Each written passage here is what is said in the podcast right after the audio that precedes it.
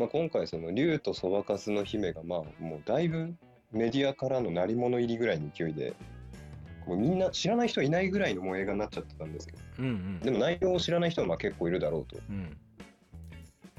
でまあ細田守監督作品の、まあ「デジモンアドベンチャー僕らのウォーゲームサマーウォーズ」のようななんか世界観をそのまま大きくなってもう世界的なものになった状態で、まあ、今回主人公が没入する世界 U というなんかでかいすげえでかいソーシャルネットワークサービス、まあ、SNS が舞台なんですけど、まあ、主人公はもともと何かしらの理由で、まあ、疑えない子になってたんですが、まあ、ネット世界に入ったことによって自分自身をさらけ出さない、まあ、匿名性のあるアバターになったことで、まあ、歌が歌えるようになりで特殊な、まあ、独特な歌い方をする女の子が、まあ、一気に歌姫として人気になったわけですよ。でそこで、まあ、人気になったからこそいろいろなイベントが発生したところで、まあ、そのコンサートの中で、まあ、突然乱入者が入り、まあ、それが「竜とそばかすの姫」のタイトル通りの竜が出てくるわけですね。でその竜が、まあ、なんかわかんないけど主人公がその竜に一目惚れというか気になって仕方がないってことで、まあ、そこから物語が加速していくわけなんですけれども。そうですね。一星さん、はい。まあ、やっぱり監督が言ってた通り、まあ、ディズニーのあの「美女と野獣」を日本のそのネが作ったとして、まあ、そのネットが普及した状態で作ったとしたらこんな感じになるっていうふうにまあ言ってたんですけど、うん。やっぱりあれですよね「美女と野獣」の感じは結構というかかなりありましたよね。まあありますね。確かに。まあ竜がねそのもう竜が野獣扱いされてるってことにちょっとこうイラッとしてる部分はねあるんですよ僕自体は。もう、あのなんなんでかっていうと結局その東洋だと竜ってその悪者じゃないから基本的にはドラゴンって。まあまあまあまあ。その西洋的な価値観は確かにそのドラゴンはその倒すべきものが大体あれほとんど西洋のその文学系とかあとはそのそうもう西洋のドラゴンって言ったらもう基本的に倒さなきゃいけないものだけど東洋は全然違うじゃんやっぱまあそうですね。そうそうそうそう精霊というか神の使いというかそうそうそうそうそういう。だからまあ今回って割とそのネットのすごく広い世界の中なので日本とかうんもうその東洋とかその西洋とか関係ないんですよだってご、まあね50億もさアカウントがあるその U の世界っていうことでいくともう国なんかもうほぼ関係ないんですよまあそうですね。国籍そうそうそうもまあ関係ないですからね。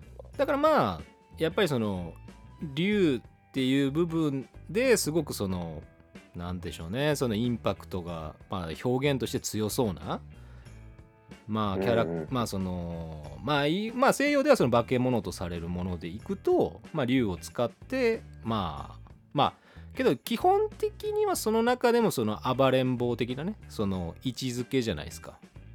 こう、うんうんう全くその管理者側にはこう従う気はないただやっぱど、どこの世界でもやっぱ竜ってその神に歯向かってる感はありますよね。そうそうそう。だから割とこうで反逆者的な立ち位置としてのうん立場が。まあそれは何でかっていうとその強いからなんでね。やっぱりその強すぎるからどうしてもそうなりやすいってことだよね。強さの象徴でもありますね。そうそうそうう。そう竜イコール弱いってことはまずないからないですね。飛び抜けて強い存在なわけですよそれは西洋だろうが東洋だろうがうんうんそれはおそらく普遍的な価値観として分かりやすいんですよねうんうんうん。竜が弱いなんてことはないでしょみたいなまあないですね。が弱いないね。そうそうだから分かりやすいですうんうんだから結構世界を意識した作品になってるはずなのようん。その日本のそのマーケットだけじゃなくて今回そのなんでこんなにみんな力入ってるかっていうと世界に向けてやっぱアピールしたい感じをすごく感じるわけ俺はだからそれなんかそ出してましたもんね。そうだから結局そのディズニーっぽいとかディズニーのビジョンと野獣だってまあそれは確実に意識してるのはもう俺たちはジブリを超えてそのディズニーに向かうんだっていう部分俺がね感じたことはよはいはいはい。それぐらいの意気込みでやっててもおかしくないと思うんだよね。うんうんうんだからその U の世界のそのアカウントの数とかやっぱ50億って今だって人口一応70億って言われてる中でさいはい。まあ、いつの時代か知らないけどその竜とそばかすの姫の時代が。でもやっぱりその50億もネットに常時ほぼつながってるようなアバターでねつながるような世界を表現してるってことはやっぱりそのせその今後来る世界っていうこととあとやたら外国の人たちの表現いっぱいあったじゃんああ、はいはいはい。だからそのまあ竜の存在がねその誰かっていうのはまだ言いませんけど結構その竜って誰なの？探しが始まるじゃないですかはいはいはい。でその時にもういろんな国の人いろんなアカウントの人と接触してこう会話をみしていくでしょ？主人公とかその友達とかも。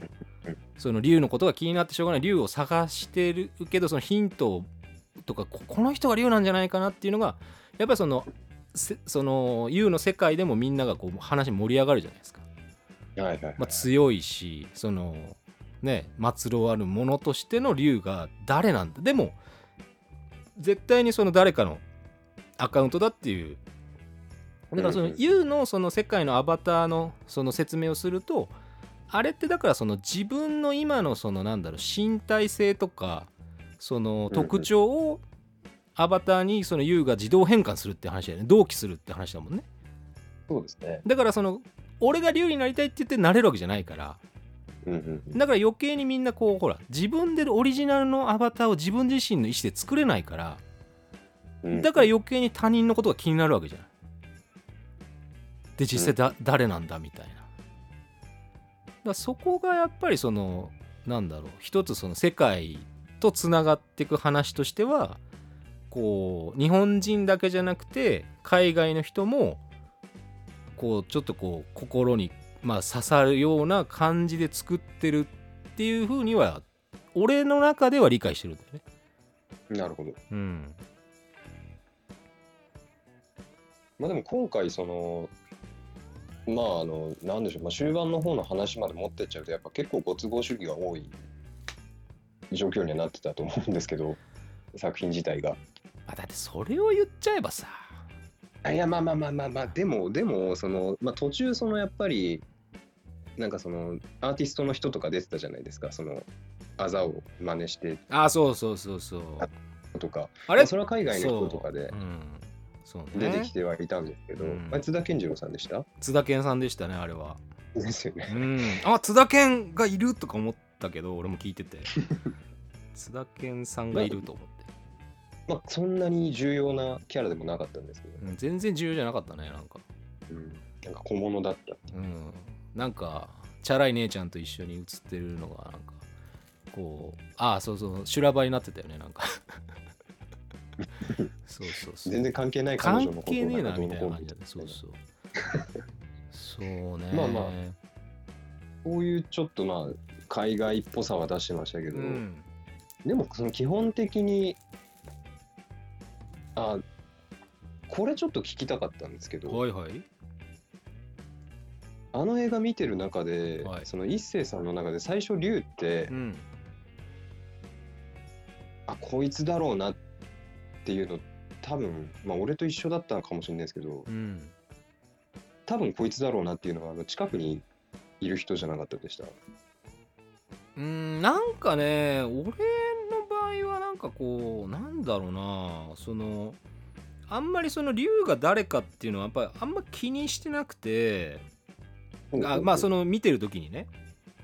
そんなにこう気にしてなくてやっぱりこうなんかやっぱり病気でなんかこうでもそのネットとしかつながれない状況にいるその子供みたいなそういう感じのその勝手なそのイメージっていうか想像としてね。でもそうすげえな。そあもうそこまで子供っていうイメージまでいけるっていうのがすごいなと思う。あいやでもなんかやっぱりその大人だったらさその大人として描くんだったらそのもっとなんだろうこう巧妙っていうかさすごくそのうん。やり口がすごく賢そうな描写に、まあ、なっててもおかしくないわけじゃん。なるほど。だってキャラは竜だけどアバターは竜かもしれないけどその思考は当然その本人が実在するわけだから。うんうんうん。大人だったらだってあんな風なその人との対応はしないでしょみたいないやでも子供やおじさんがいるから子供部屋おじさんはさ、まあ、いるけどでもなんかドラゴン子供部屋おじさんをドラゴンにしちゃうとさ結構興ざめだよねきっと。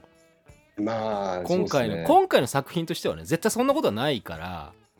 かっこいい存在というか、うん。微妙にか本当はかっこいい存在としてはやっぱ野獣ではないんだろうけど、でもスマートなキャラとしては描かれてましたね。そう。だからその野獣まあ竜がまあ野獣だとすればよその、うん。やっぱ主人公はまあそのアバターの中ではベルっていう名前だけどやっぱりこう、はいはい。なんだそばかすの、まあ、高校生の、まあ、女子高生の女の子だっていうのはその見てる側は分かるわけじゃん。そのベルの正体は分かってるわけだからはいはいはい。でもそのアバター側っていうかその物語の中の人たちっていうのはベルが誰か分かんないからベルだ誰なんだみたいな感じにもなってるしうんうん、で今回その竜も竜はもうほらその見てる映画見てる俺たちでも誰誰なのかなみたいなその引っ張りがあるじゃないですか。はいはいはい。だからその中で行った時に最後にやっぱ出会ってがっかりするキャラにはしないよなみたいな。いやまあ子供部屋おじさんだったらもう行かないもんまず主人公。そう行かないし行かないストーリーになった時にどうやって吐き捨てるかこう見てみたかったねなんか。でもやっぱりそのなんだろう。一応やっぱ美女と野獣として作るんであれば恋愛になるわけじゃないですか。そうよ。でもまあ今回そのまあここまで聞いてる人はもう多分竜竜とそばかすの姫を見てる人だけだと思ってるんで、まあ言いますけど、はいはいまあ、虐待を受けている兄弟だったわけじゃないですか、そうですね。まあ、ちょっと伏線で出てた程度。うんうん。なんかいいお父さんいい兄弟みたいな感じでインタビューを受けていた人たちそうなんですよ。が、まあ、たまたまそのねあの竜を応援するアベルの歌を歌ってた子供だったっていうそうそうそうそうそう。でまあ俺のその最初の予想で、まあ、その忍くんうんうんうんうん。がいたじゃないですか。言いましたね。で忍くんがその、まあ、両親から虐待両親というか、まあ、お父さんから虐待を受けてて弟がいてうんうん。とかなのかなって思ってたんですよ。あークリオネがまあ、弟で弟を守ってで、まあ、忍くん自体はその、まあ、結構そのパーカーの長袖の服とか着てたんで、うんうん。まあ、背中を虐待を受けてて隠してるのかなうん。とかも思ってた。でまあそれが、まあ、それでいけば、まあ、最終的にその、まあ、主人公すずが、まあ、ベルっていうことを話してで忍君も竜だって言ってそこでまあはいはいくっつけばあれかなと思ってたんですけど、あ俺はだから忍くんに興味がなかったのかもしれない なんかこうああいうやついたから。そのいけすかねえ感じのさなんかどこう幼なじみに優しいやつ。幼なじみ優しいかどうか知らないけどなんかこうああいう感じのやつってやっぱいるから俺の記憶の中ではね。でねもうで嫌いだったんです。あのやっぱこう好きか嫌いかって言ったら嫌いなんだよ。だから俺の心の中では。別に忍君を見てて不愉快な気持ちにはならないけどうんなんか別に忍君が竜ってことは俺の中ではもう結構もう最初の時点で排除されてるから。なるほど。そうそうそう。いやそれはほらなんでかっていうとねその確かに見る人によってはすずちゃんをもうほらお母さんがその救命でねその川で子供を助けて亡くなった時のトラウマから助けその時にねこう支えてくれたのは忍くんだっていうのがあったわけじゃないですか。その6歳とか7歳の当時にはいはいはい。だからそこからいて常にこう心配してくれてるその幼なじみイケメン、うん。あの忍くんが確かにこうひょっとしたらそういう不遇な家庭環境にいてその竜にとしてそのアバターとして存在してしまったのではないかみたいなのも確かに一つの考え方としてあったかもしれないけど、はいはい、俺はそれがみじんも浮かばなかったんだよねそう。なんか別にだからそのなんだろうそのなんか虐待だから影がそんなにないんだよね俺から見た時の忍くんは。いやまあまあまあでもそのやっぱ隠してるのを解放するのがまあその U の世界うん。だったんで、うん。まあ、なおさらそういう感じなのかなとも思ってて、うんいやー。まあ、でも、まあ、結局忍君ではなかったんですけど、まあね。忍君 U にいないんじゃないかっていうぐらいの。いやいないんじゃないのって思ってたんだけどあれ最後の方出てきたんだよねあれ。きっとみんなアバターで。出てえ出てなかった気がす。出るてないのかな？忍君は出てなかった気がしまああ結構みんなやっぱり皆さん U やってるんですよね。あの合唱のあの女性の方々も。す皆さんアバターお持ちちでらっしゃって神神なんて犬でしたから、ね、犬だったからね。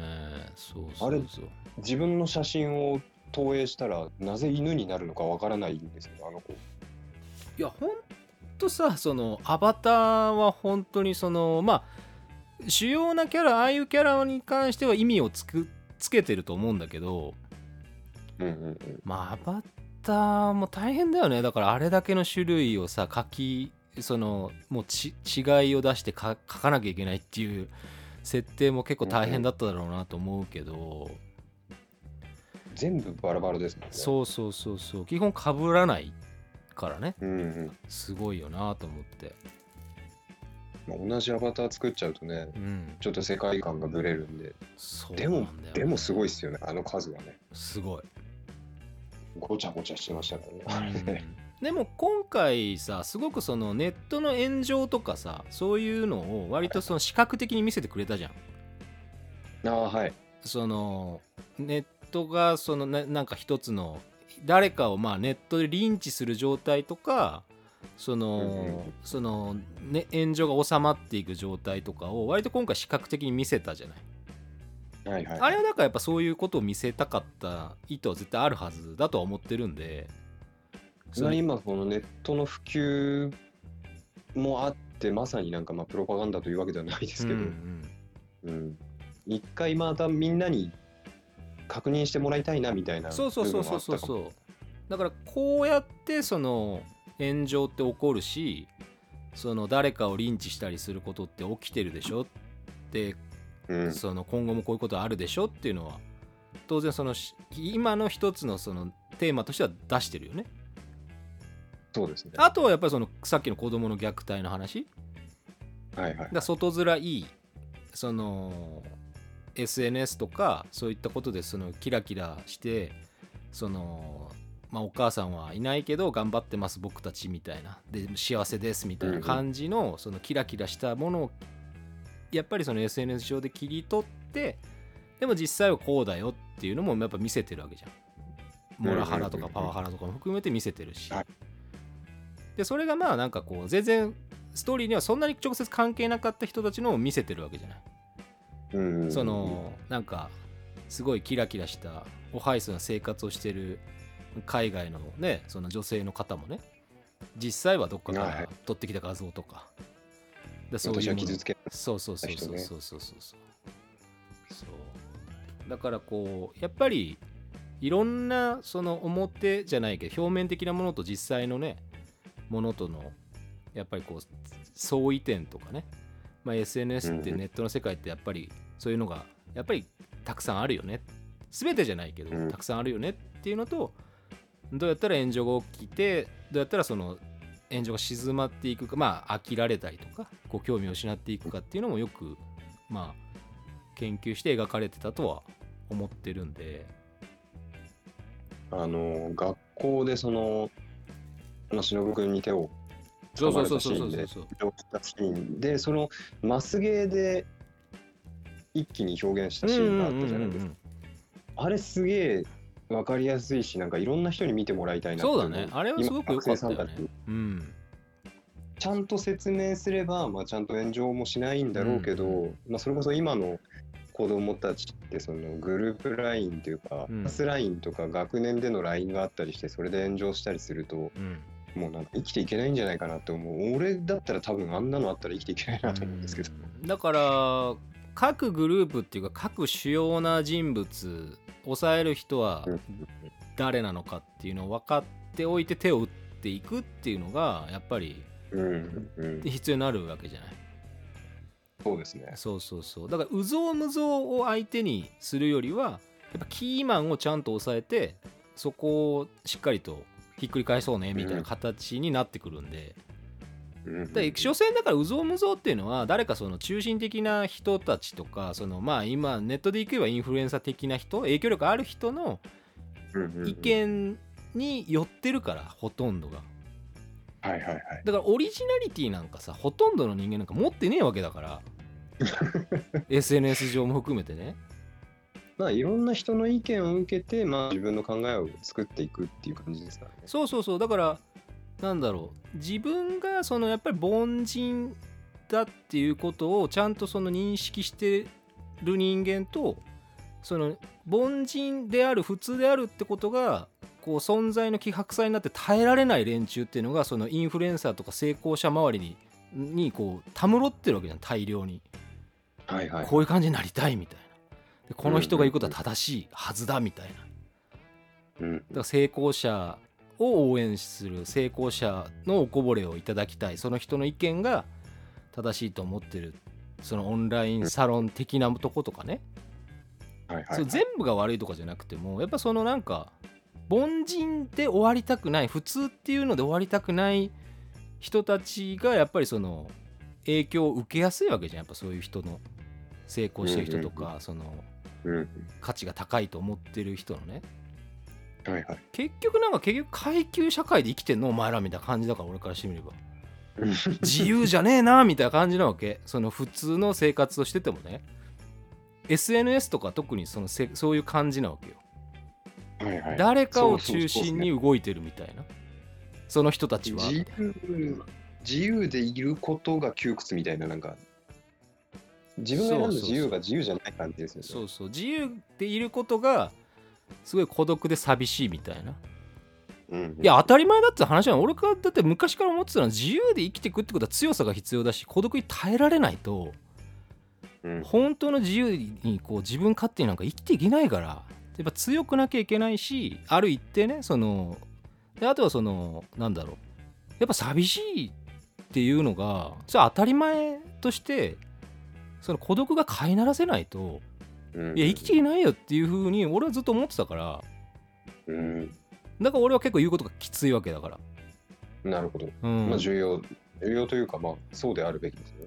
うん、だからまあなんだろう。俺なんかは別に友達が極端な話いなくたって自分でどう楽しんで生きていくかを探していく中で自分が一番いいのは映画とか音楽とか、まあ、そのやっぱり漫画とかああいう、まあ、ストーリーがあるものも含めて、まあ、そっちがやっぱり自分の中では一番占める割合。まあゲームとかもそうだけど。うんうん。まあまあサブカル側にこう割とまあまあ別にメインでもサブでもどどっちでもいいんだけどね。その自分が好きなものであれば。うんそう。で別にマニアックが全てじゃないし。うんでもまあそれがやっぱり現実その騒いでるうぞうむぞうっていう、まあ、取る本来は取るに足らないやつらなんだけど一個一個はねでもそれが固まった時にそのやっぱ数は力だから。まあそうですね。だって恐怖でしかないじゃんやっぱり。だってこっちは一人なんだからさ鈴とかに関しては。私一人だよみたいな、まあそれで竜とかだってそうだよね。だから自分は一人なのにうん。こう寄ってたかって探されてさ。あとはそのまあ鈴に関してはリアルなその高校生活に関してはそのヒロインヒロインじゃねえなそのすごくそのなんだろうみんなから好かれてるねその女子とヒエラルキーが高いと思われてる女子とその忍くんがそのお似合いのカップルよねみたいなふうに勝手に騒ぎ立ててる連中いっぱいいるわけじゃない、はいはいはい。うぞうむぞうがいるわけじゃんやっぱり。うんうんうん。でその忍くんとその鈴が幼なじみだからっていうことに対して許せないみたいな。うんうん。そのまあ俺からしてみればその許せないってことが理解できないわけよ。そのほリアルに生きてる中ではね。いやでも学生生活ってそうなそうそうそう。そうそうそう。分かるのよ。分かるわかるその理解はそのなんでその許せないかって気持ちになるのを感情は理解してるうん。大したことないしあのそばかすだらけの女がね幼なじみだからって言ってその、うんうんうん私が付き合いたい付き合えるとは思ってないけどあいつが付き合うのは許せないみたいな感じになるわけじゃん。でも結構それって大人になってもありますよね。えだからバカばっかなんだよだから。本当に。うん、だから本当ねその社会っていうのはバカが多いわと思うもんだからうんだからお前が手に入るか入らないかで相手が手に入れたかどうかっていうのはお前には関係ないからって話なんだよね全くその関係ない話だからその悔しいっていうかいや先に手出すかどうかで手に入るものだったらお前が手は先に手出しゃよかっただろって話だけどそいつらはもうは花から手に入れることすら諦めてるわけだから私は無理だけどあの子だったらしょうがないみたいあの子だったら認めるみたいな。奴隷かうんお前はみたいな感じなのか俺からしてみる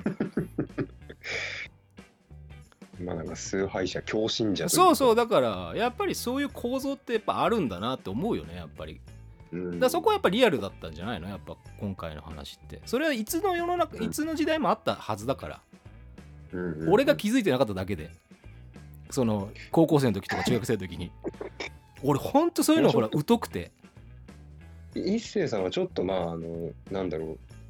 どこ吹く風というか自分の道を行っていたという話をよく聞いていたので。あの別にだからこうなんだろう自分の中ではモテたこともないしあーなんかこうそういう異性でいいなって思う人がいたらやっぱりこう気持ちを伝えるとこまでは行ってるから俺の場合は。要するに何もしないままこううじうじ諦めてで誰かと付き合ってああいいなとかじゃなくて俺もう全員にアプローチしてるからまあそそれは学生時代はどうなのかと思いますけいどやいやいやだってそんなにいるわけないじゃんその好きになる人がさ。いやまあまあまあでもまあそうですけど、うん。そうですけど。いや仮によだって中学の3年間でよ。まあそういう映画とはちょっとそれた話になりましたけど、あのーはい。まあ20対20で1クラスあってさその、うんうんうん。まあ4えー、1クラス40人で大体3クラス4クラスぐらいの中学校行ってたとするじゃない、俺なんかが。うんうんうんでも半分女子だと。はいはいでもその中でさじゃあ1ヶ月に1人好きな女ができるかってそんなことあるわけないじゃん。いやでもあれですよ。席替えして隣の女の子に恋をする恋大きい時代でもありますから、ね、いやそんなねそのそれは恋じゃなくてただの性欲だっちゅう話なんだよ俺からしてみればいやでもその時期はもうだって性欲が全てですよ。いやいやいやいや。俺は本当になんつうのこう狙いを定めたらもうそこはもうねなんかもう一時なんつうのこう気持ちが枯れないから。なるほど。じゃあいつじゃあそういう話をするのかっていう話だったけど中学校の時とかは逆にまあ全然そのそういうとこまで自分が行くことっていうかそこまで至るようなことはなかったわけ。その好きだはれまあなんだ惚れたとかっていう感じじゃなかったけど仮にまあ高校ぐらいの時にまああったとしようと、はい。うん。でもそれはちゃんとお話をしましたよその相手に。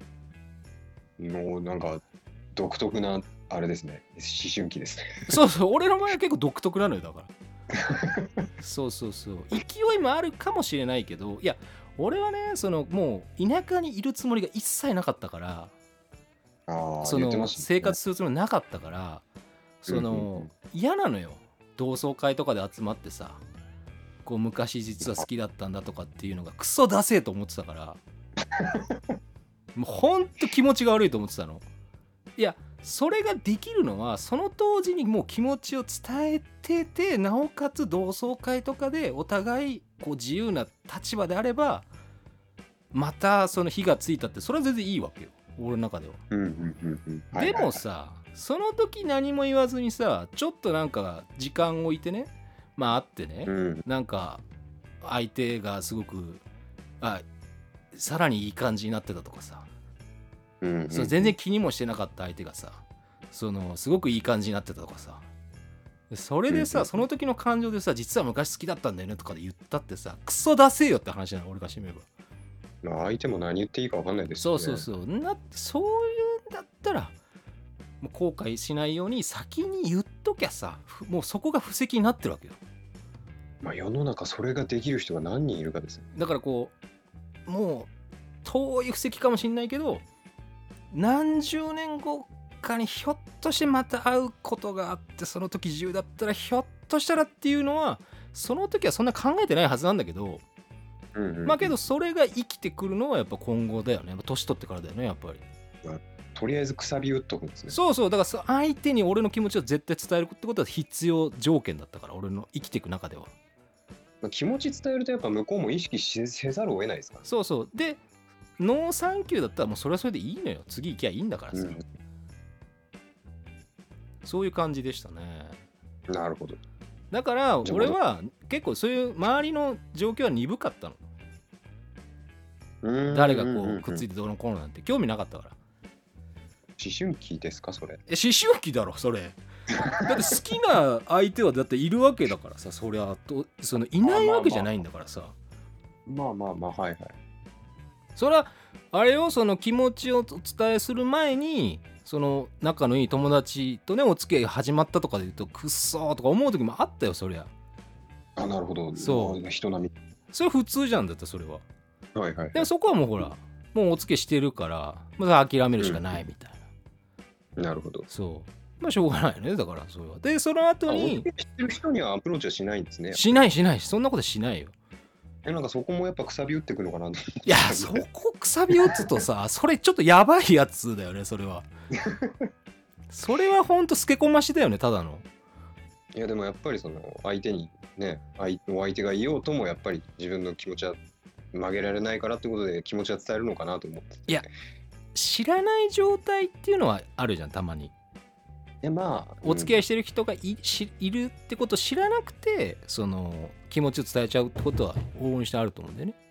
うんうんうん。まあそれは仕方ないですけど、うん。でも思春期の時はもうし仕方ないで済まさない時が多いからそういう時。はうん。それはやっぱ性欲の暴走じゃないかなそれは。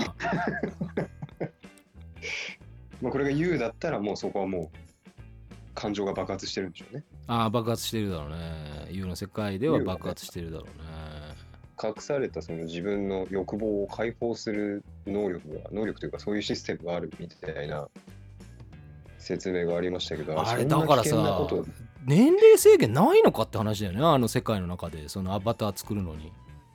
どう考えたってもうだって出会い中の温床になるでしょそうそうそうそう。あんな平和になんかさなってないよ絶対。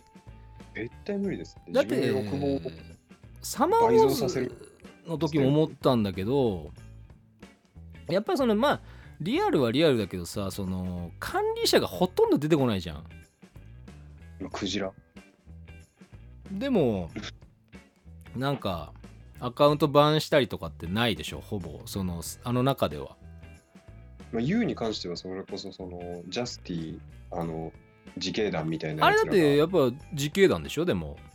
あれ自警団ですね。あれはそのうんそうそうそうそれでなんかあれでしょ？マネタイズした自警団でしょ？スポンサーがついてる。そうですね。企業スポンサーがついてる。その、なんだろう。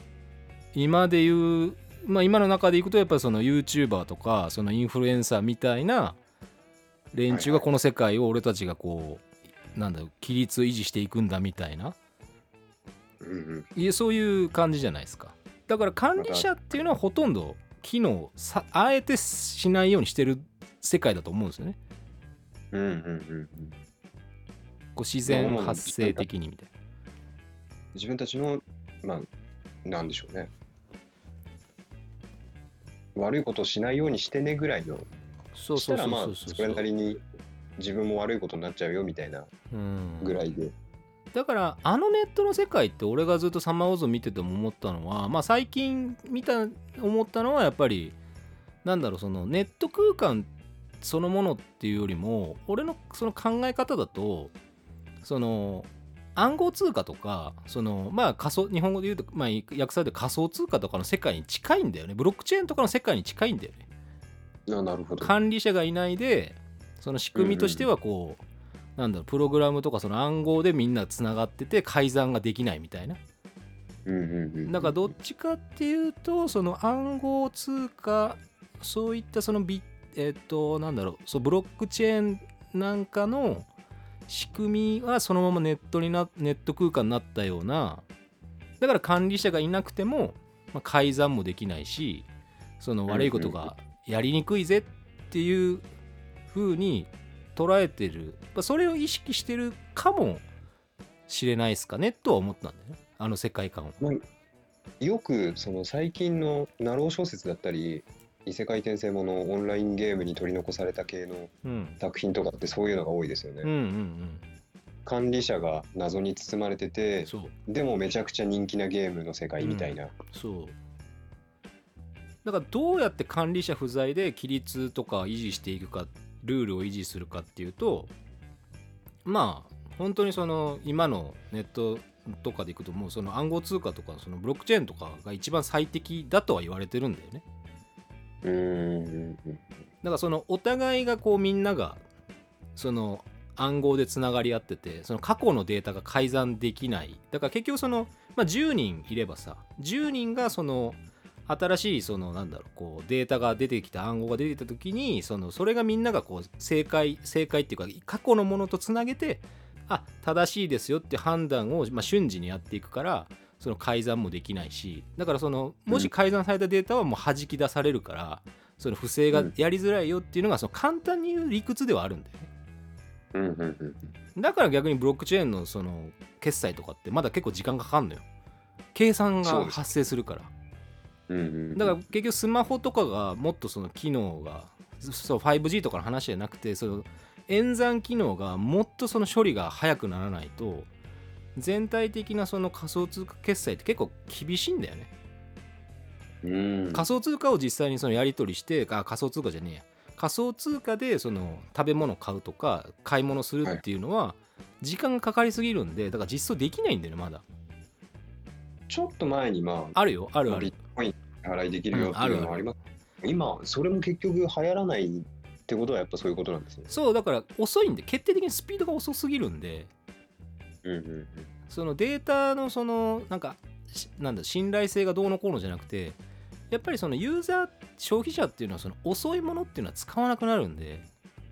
うんうんうんうん。だからやっぱりその浸透してない理由っていうのはそこだよねやっぱり。なるほど。だから陶器にしか今はもうほとんど使われてないわけ。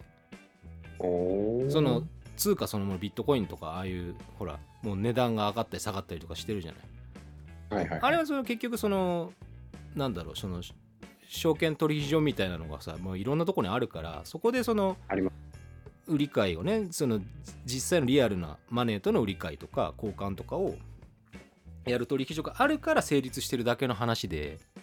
うんうん。だからそれで1ビットコインが今が仮に400万円ですって言ったってじゃあその400万円のものを買うことはできないからうんうんだからそこまでまだその社会のインフラにはなってないんだよね。うんうん。うんだからやっぱりその一山当てようみたいなさそういう人しかいないし。うん今もう現状ギャンブルですもんね。そうそうそうそう。だからまあそういうものと割り切って楽しむ人は別に俺はいいと思う、うん。24時間できるからあれは。うん。時間外取引とか関係なくできるからあれはいいと思う。それはまあ本当にそのネットだけだからねあれは。うんうん。うんまあまあまあそういう話になりましたけどまあだからその U の世界っていうのはやっぱりその管理者は極力出てこない。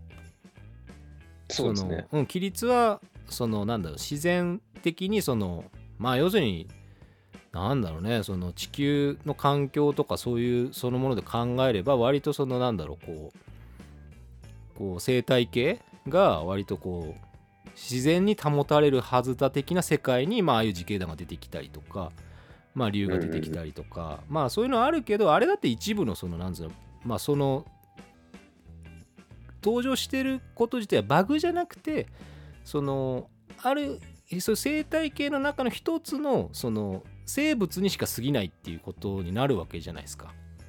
まあ得意点そうそうそうそうそうそう。だからやっぱりバズったりするっていうのはそういうものが出てきた時にうん。ネットの社会でもバズるわけだから、そのベルとかがね、まあ、そうだったわけですよ。歌がね。その鈴結局言えばまあ現実とそんな変わんないんです変わんない変わんない。変わんない変わんない。ただ今時代がそういう時代っていうだけで、うん。うんうん。だから今の社会をうまくその視覚化ししてくれてるっていう意味ではいい作品だと思いますよけど。うん、あれは本当にいい作品だと思う。うん実際泣きました？涙出たね。ああ、どこですか？どこだろうやっぱり最後の割とけど序盤もあった気がするななんか。子供助けに行くシーンですか？まあ子供助けに行くシーンそうだね。まああのシーンもそうだったしうん、あとはやっぱりそのまあ何者でもなかった鈴がベルになってそのまあ、人気が出て歌がすごいこうドーってなるようなところでやっぱ歌かその自分の才能っていうかさその潜在的なその能力に気づいて歌を歌う歌い出すシーンとかちょっとうるっときましたねなんかああ、わかるわ、そこは。そこはわかるわ。いやそれはでもやっぱりそのねあるじゃないですかそのまあよくあるといえばよくあるじゃないですか。はいはいはい。うん。こうやっぱり。まあ、誰もが夢見てる部分でもありますけどね。そうそう。それに特にそのそれまでのその鈴の描かれ方っていうのはお母さんも亡くなってるし、うん。お父さん役所広司扮するお父さんともあんまうまくいってないみたいな。うんうん。親子関係もうまくいってない。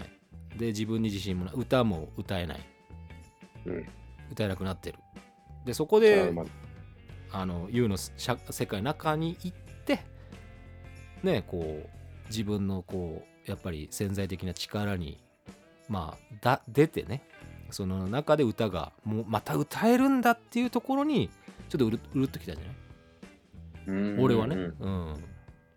大人になるとやっぱそういう込み上げてくるところでなんか泣いちゃいます。来るねやっぱり。わかる。すごいわかる。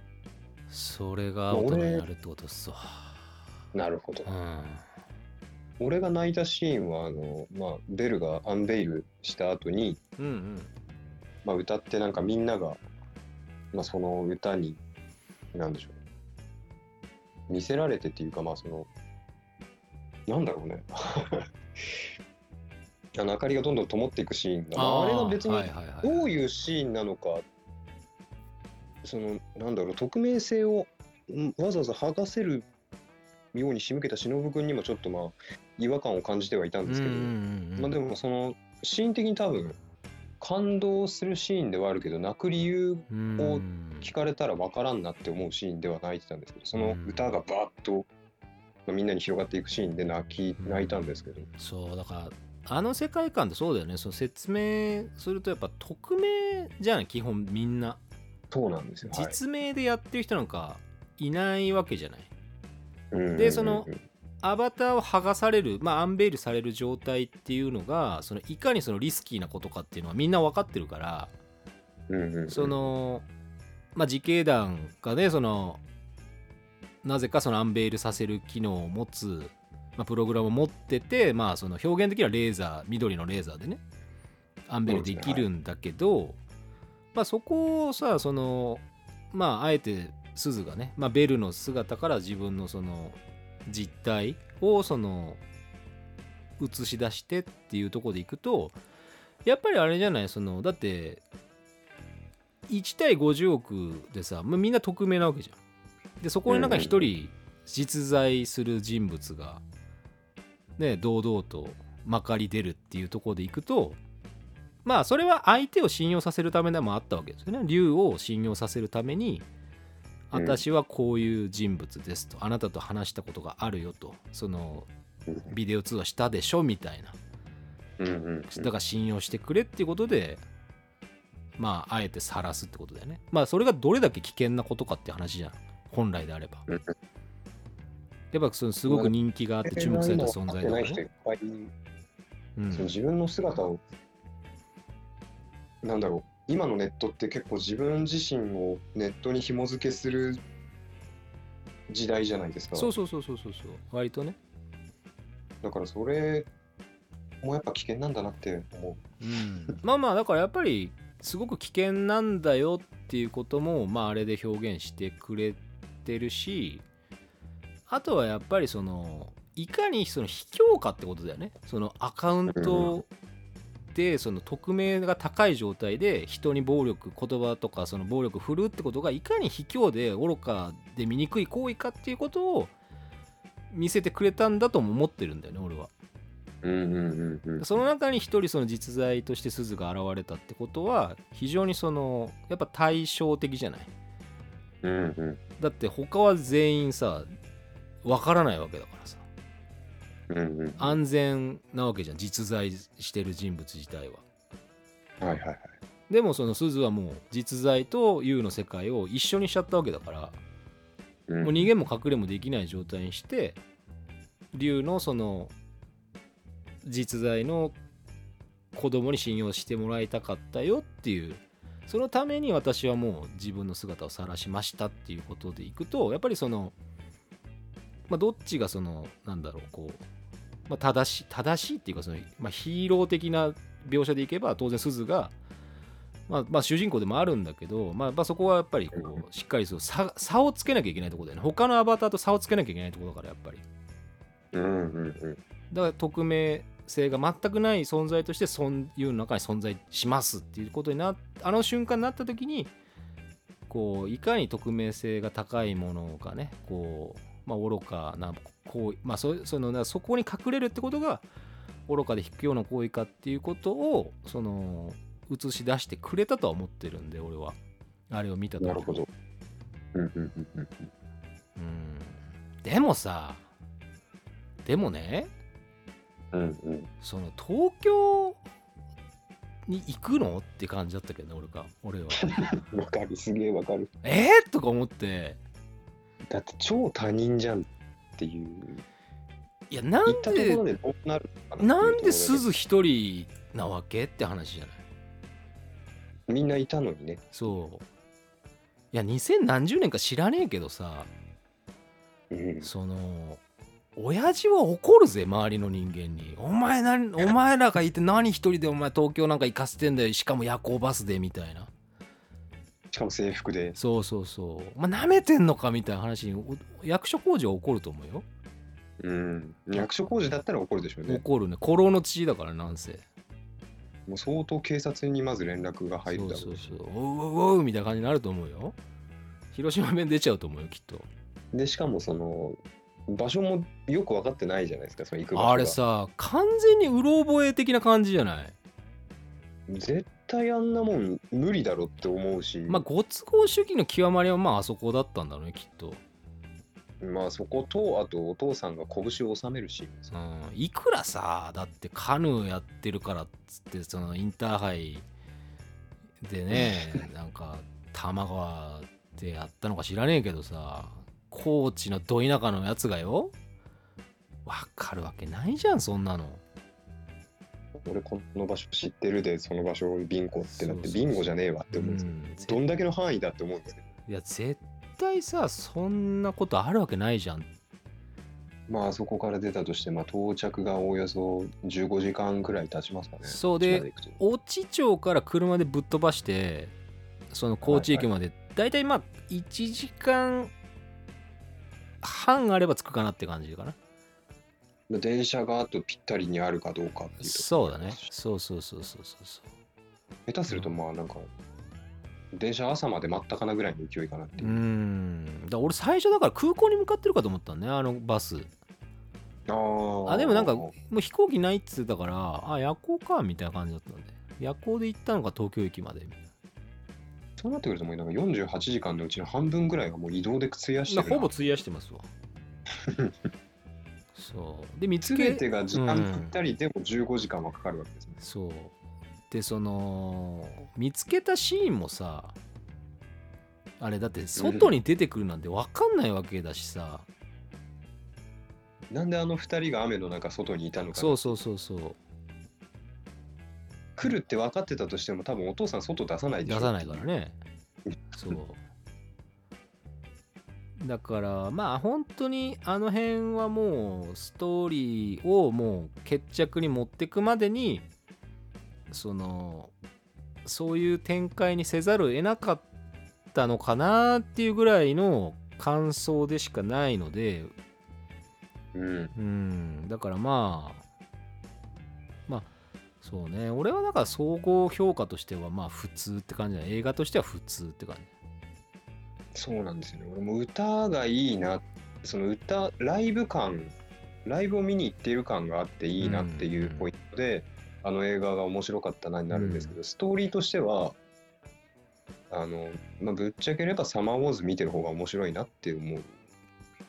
うんだからサマーウォーズはやっぱりそのご都合主義でなんだかんだって言われたってさ別にいいじゃんもともとそういう世界観でみんなが生きてるからうんうんうん。その結局はそのなんつうの？やっぱさプログラムで最後衛星を軌道を変えて、はい。ねえもうよろしくお願いしますだからあれで。うんうんうん。だからそれでいいんだよあれはだから。あれは本当にご都合主義でいいし、そう。あれでちゃんとオチがついてるから。そうなんですよだってあの、なんか竜とそばかすの姫のあの、竜、竜くんに会った時に竜くんが好きだよ、あ、違う、大好きだよって言ってくれたのに対して、うん。すずがありがとうって返してるあたりがもうなんかすごいモヤモヤしちゃって。うーん。だからあの後にねはいはい。あの後の話ってのは俺たちには分からない。想像するしかないわけじゃない。でどう考えても忍くんとくっついただろうなというところですけ高知に帰ってかねって話じゃんなんかど。まあはい。まあだからそのあの息子2人は児童相談所にねまあ行けたのかもしれないし、まあ立ち向かう勇気ですよね。そうそうそうそう。まあどうなったかは分かりませんが私たちには分からないっていうか、うん僕たちが想像するしかない僕たちが物語をイメージして紡いでいくしかないんですよっていうまあ映画とか小説で大体そういうの多いじゃないですかまあまあまあ。俺は多分いいんですよ。全部決着つけなくてもいいから。うんうんうん。じゃあすずさんは一番やっぱ好きなの誰っつったら忍くんでしょって話。まあ、結局はそのすずが子供の頃お母さんが子供を助けに行った意味を知れたうですかそうそうそうそうそうそう。結局はそこがメインのお話になってる。だからなぜ人がこう人を助けるのかっていう話じゃんうんうんうん。だってお母さんなんで私を置いて他の子助けて死んじゃったのっていう問いから始まるわけだから。うんうんうんでもそれでもお母さんはそのやっぱひ子供を助け人のよそんちの子供だけどやっぱ助けなきゃいけなかったっていうのがあやっぱりこうあ助けなきゃいけなかったんだねっていうのがやっぱり最後分かるわけだから。うんうんうん。それは全然いいですよ。うん。そう。だからやっぱりこうなんだろうねこう困ってる人がいればやっぱ助ける努力とか助けようとする行為をすることがやっぱりかなりまあそしやっぱ大事だし尊いっていうのは間違いなく表現されてるんでね、うんうんうん。いいんですが、まあ、忍くんだよね今好きなのはって話なんで。もう100忍くんですよね。いやーもうなんかあれでしょだってそのねヒエラルキー上だと思ってた女子がね好きなルカちゃんですかね。あルカちゃんか。ルカちゃんが好きなのがね忍くんじゃなくて神神だ。神神だったみたいな時にはもう心の中で超ガッツポーズしたと思うよ俺は。神神のキャラも俺好きであこいつ好きだなと思って見てたのが主人公とくっつかなくてよかったと思っててそこは。ああ俺もうね主人公とくっついてたら本当暴動者だと思ってあれはまあまあまあまあまあまあ。暗義にも程があるだろうみたいな。なん。かまあ、神神はねあの変なキャラだけどいいキャラでしたねあれ。まあ神神はやっぱりこうなんだろう。シリアスなこうなりがちなこうキャラクターたちの中でああいう割と抜けたちょっと天然的なねこう位置づけで必要ですよねああいう。ちょっと安心できるキャラクターは。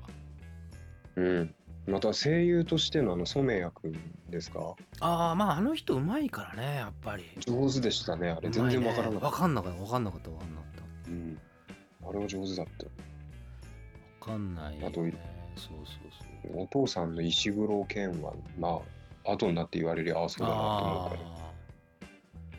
そうっすね。お母さんがさ鈴のお母さん島本すみさんなんだよねうーん。管理人さんだよナウシカか、うんうんうんあとはうんもう分かりやすいところでいはいはいナウシカですよね、ああ、でもそう言われりゃそうか。あ、そうだな。そうそうちょっとしか出ないから、お母さんも。なんかコーチつながりで出たんすかっていう感じだったよ本当にああ、そういや、そうでしたね。島本さんコーチなんであの人もうんうんうん。そう一回呼びたいみたいなこと言ってましたもんね。島本さん来てくんねえかな本当に あそうちょっと話したかったところで、はい。まだあの一星さんあの、デジモンアドベンチャーは見てないですよね。見てないです。僕らの大ゲ見てないです見てないです。まあ、それがかなり昔のあの、まあ、デジモンアドベンチャーの映画。劇場版ですね。なんで、はいはい。劇場版、はいはい。あの東映アニメフェアでやっていた、んえーと遊戯王とデジモンとだったかな、はいはい。まあ、それでやってたんで、まあ、デジモンアドベンチャー自体が40分ぐらいしかないんですけど、あそんな短い尺なんだ。そうですね、映画2本のうちの1本なんで、半々なんで、はいはいで、そのまあデジモンアドベンチャー、僕らのウォーゲーム自体はもうサマーウォーズとまんま一緒の話なんですよ。ねえみんな言ってるよねそれは。まんま一緒です。で、その、まあ、あの出てくるオメガモンってキャラが、うんうんうんまあ、敵のディアボロモンっていう敵を倒すシーン戦うシーンがあるんですけどそこが、今回竜とそばかすの姫のあのジャスティがレーザーを撃つシーン。ああなるほど。とほぼ一緒です。はいはい。あれなんだろう？その何サービスなの？それは。細田守監督信者へのサービスあですかね。ー。そうか。まあサマーウォーズデジモンアドベンチャーまあよく言われてましたよね。それまあ俺はサマーウォーズしか見てないけどまあサマーウォーズのまあ発展版よねみたいな世界観は間違いなかったのでうんうんうん。まあそこはいやサマーウォーズちゃんと見といてよかったなっていうふうにも、まあ当然思いましたしね。まあ、でもあれは本当にみサマーウォーズ見ておかないとちょっとちょっと置いてけぼり感がありますね。あるねやっぱり。あるね、だから金曜ロードショーでやったんだよね。うんうんうん。そう。で今配信とかね各プラットフォーム結構あの会員であれば視聴できる状態になってますからね細田監督作品は。そうですね、アマプラでも見れますしね。化け物の子も見たよ最近。化け物の子は、あのー、狼子供が、まあ、どちらかというと女性目線というか女性寄りの映画はいはいはい。だったので、そまあ、の化け男性だよ物の子、ね一気に男性ね。男の子が見たいやつっていうそうだね。感じになってて、あれもさすっごい突っ込みたかったのはさはいはい。その78年失踪してたはずなのに しれっと住民票がまだ残ってるってどういうことだよみたいな感じだったからねなんか。いやまあそのそういう話になっちゃうと、ちょっと狼子供の方もあの雨の住民票どうすんの、あまあそうね。そう。うん。はい人間で来てたのに突然狼になったってなって、じゃあ雨の今までの戸籍どうすんのかなみたいな、うん。抹消できないしなっていう。殺すこともできないし。そうなんだよね。その化け物の子はねまあ確かに良かったですよ。確かに良かった。辺はもう気にしちゃダメなんですようん、気にしたら負けなんだなっていうふうには思ってるから重要じゃ重要じゃないのよね。大人にしか気にならない部分ですからねそこはでもさそのやっぱジブリとの違いでいけばさジブリはその時代背景がその正しいかどうかじゃなくてさファンタジーはファンタジーでやるじゃん。うんうんうんうん。でもその細田監督の作品が俺がね汚えなと思うのはその批判じゃないのこの汚いっていうのは。その、はいはいはい。まあやっぱ大事だなっていうかそれでこうやっぱりこう見る人をね引きつけるのはやっぱ現代だよっていうのをやっぱすごく強調した感じの描き方じゃない？感情移入しやすいそうそうそう。だから今の世界にこの人たちがいるっていうことが面白いよねっていう描き方だからさ、時代背景がその時その時でぴったりなんですもんね。そうそうそう。でちょっと先のテクノロジーとかが当然出てきてるから、まあ、未来だよっていうふうに言うことだってできるんだけどさ、みんなが見たいそう未来の形。そうそうだから細田監督とかああいう作り手側は完全に未来を見てるけどその登場する人物たちは俺たちの今生きてる世界にいそうな人たちなわけじゃない。うんうんうん。だからその、うん？ファンタジーって言い切っちゃってさいいのかよっていうその描写が結構やっぱあるじゃないですかまあそこはあの本当にご都合主義でうまいこと噛み合わせてるというか、無理やり噛み合わせてるんでね。うん。だからやっぱりこうテレビ映画なのっていう感じなんだよね。その映画館で見るのはすごくいいんだけどいその当然映画館で見見るとさらにいいんだけどやっぱテレビで見る用映画なのっていう感じだよね。アニメなのうん。やっぱ日テレっすか？みたいな感じだか家族で見てくださいのやつですよね、うん。やっぱね。まあ。うん。まあアニメはねまあコンテンツとしてはやっぱ日本もねクールジャパンで力入れたいところではありますからうんうんうん。竜とそばかすの姫がね世界で受けるっていうことをね祈ってますよ。うん。そりゃねって話。まあやっぱりこうだからこそ海外の人たちもいっぱい出したわけじゃん。まあちょい役でしたけどね。そうそう結局まあ日本だったけど。まあまあまあでまあでもはっきりしてどこでもいいんだよねあれ。あの話。海外で虐待受けてたらどうしようもないですもんね。俺だって最初海外の子かと思ってたで。だってあの竜のあの兄弟ってさ。あちょっと出た時に？そう。だってもう日本人なのかどうかなんて全然その絵面的に分かんないからわかんないですね。うん。そう。むしろなんかで部屋もなんか日本っぽくなかったし。そうそうそう。え東東京？みたいな。日本なのこれ？みたいな感じだったから俺。あんな無機質な部屋ある？そうそうそうそう。だからそこで一気になんかこうなんだろう。にあ日本なんだっていうの分かった瞬間になんか割とこうあらが目立つようになっちゃったわけですよ。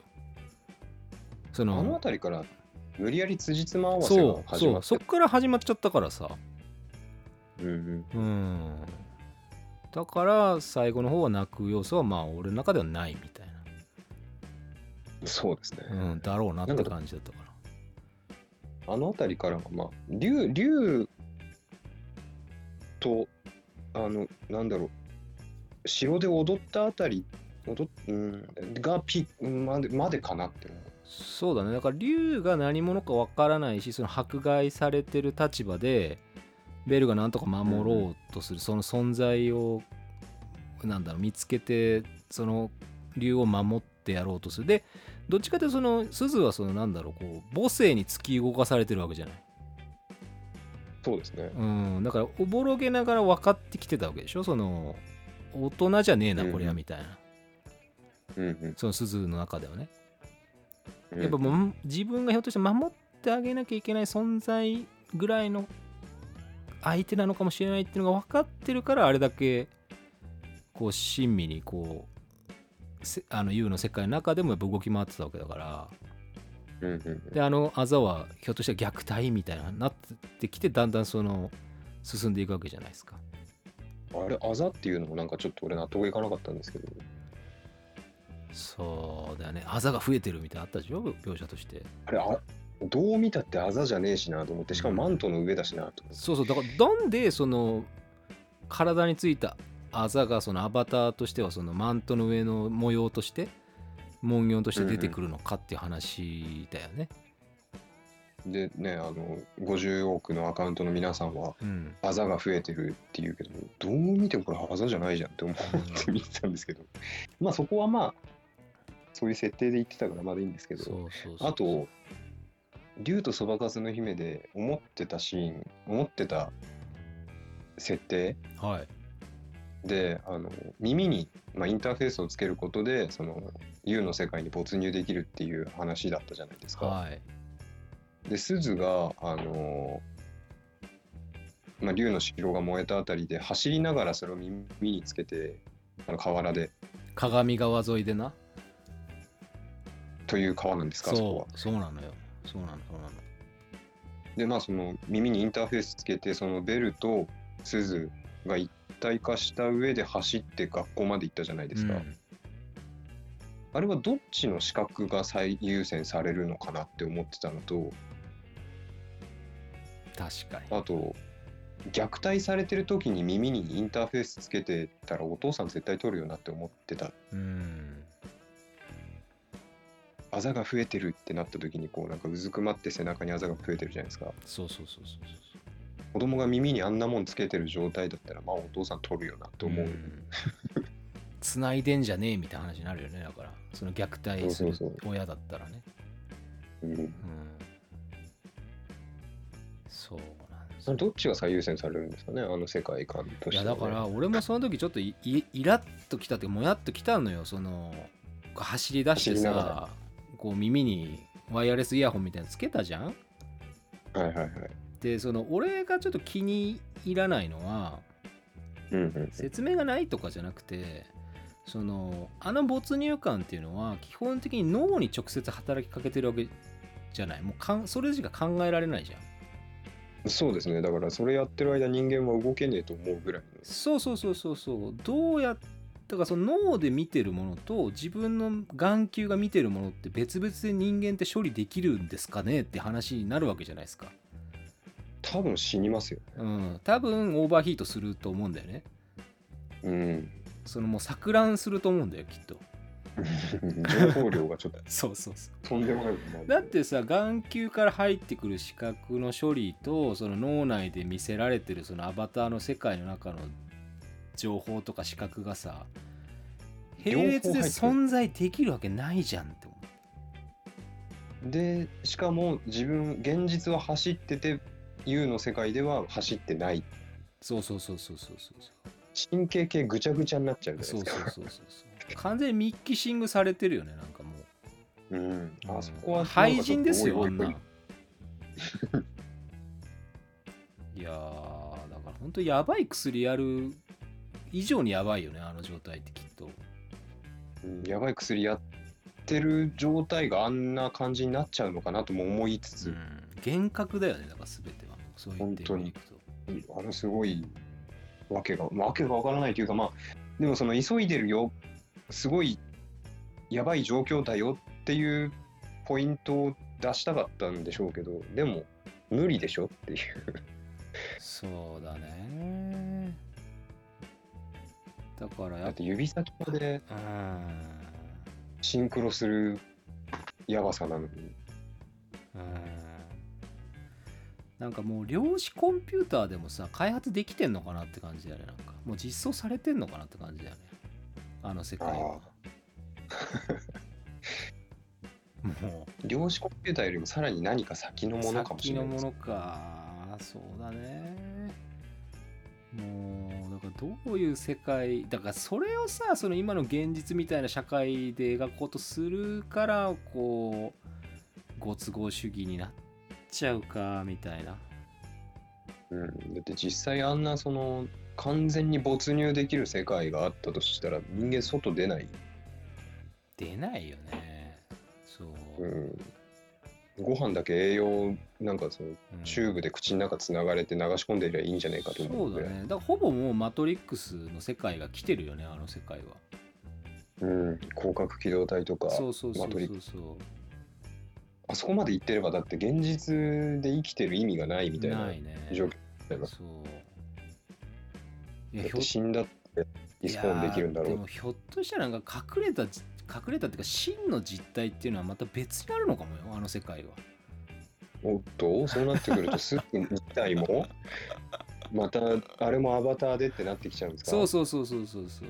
アバターのアバターが U の世界でみたい培養液の中の脳みそ状態なそうそうそうのそう。もうなんかマトリックスの世界なんだよこの現実ですらそう。そうかもしれそないうっていう話になって。って話。そうそうそうそうだから赤いの飲む赤い薬を飲むのか青い薬を飲むのかっていうところで目が覚めたとしてもまだアバターの中にいるって感じだよね。なるほど。いや世界は5秒前に作られた論みたいなー感じ。そうそうそんな感じそんな感じ。まあ そうなってくるともう全てが根底からもうぐちゃぐちゃになっちゃうんで。そうなんだよ。だからだからこういう疑いを持って見ちゃいけない人の作品なんだよね。その細田さんの作品っていうのは、でこういう、まあ、俺だったり一星さんみたいにいろんな作品に触れた人は純粋に楽しめないん向いてないんだよ。うん、深読みしすぎちゃう。そうだからやっぱりそのでもその細田監督の作品に共感できて俺らが涙を出しちゃうっていうのは他の作品に出しちゃうっていうのはやっぱその現実的な設定と時代設定されてて自分の境遇と共感する部分が必ず出てくるからこそ涙が出ちゃうっていうところがやっぱあるわけじゃない。だからその泣かせることを否定するつもりもないし俺自分が泣いちゃったことを悔しいとかも思わないけどやっぱりその狼子供とかもさやっぱすげえなんかもうもう泣き続けですよ私あの映画は。まあ、あれはそれこそ親としてというか、そうだねいやそうなんですよ。これも話したかったんですけど、どうします？時間。いいですか？喋っても。えーっとですね延長戦はちょっと今日はできないのでまた後日じゃあまた後日、細田守特集ですね。そうですねまだまだ続きます、えーここまで聞いていただいた方はね本当にお疲れ様でした細田守作品についてまだまだ次のポッドキャストね続きますんで。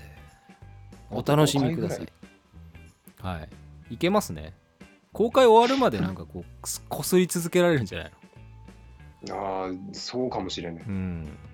まあ噛めば噛むほどって言うじゃないですか。なんでも。本当に。うん。作品自体は全部なんか似たような感じっちゃ感じですかそらうそうそうそう。共通するところは結構ありますから。違う物語だとしても。触れてない作品もありましたね。そうそうそうそうで最近特にまた見返してるからさ俺たちがうんうんうん。こうワンサが出てくるわけじゃんその過去に気づかなかったこととかがさはいはい。そら長くなるよねそれこそやっぱ竜とそばかすの姫を見て、あ、やっぱあの作品もう一回見たいなっそうですねていう感じになっちゃったなんっで、ちゃいましたねやっぱいい映画だったんですよ。あれ面白かったんですよ。だから面白くないとは言ってないから俺もいやまあまあまあそのだいぶつつくポイントはありますけど、そうそうそうそうだからやっぱ面白いんです。細田監督の作品はもう何回も言うけどこう身を任せろと感情にもう全て委ねて最後まで見れそれでそれだけよって話なんかうん。だからまあ細かいことを考え出しちゃうといくらでも話できちゃうから、まあ、この辺ではいもう今日はね終わってしまいますがはいあのーまたやりますんで続きそうですね、足りないですもんね。足りないですね。ということでね、本当に長々とお付き合い、本当皆さんありがとうございました。えー毎日ぼーっと生きてますというね、まあ、ぼーっと生きてるからこそこういうこともできるということでございますので、また聞いていただきたいと思っております。はいぜひまた後編やるときは、えー、Twitter 等の告知やりますのでね、メッセージとか感想いただけるととても喜びますので、えー本日のお相手は一斉とモシャムでした。それではまた皆様生き延びてお会いしましょう。ありがとうございました。ありがとうございました。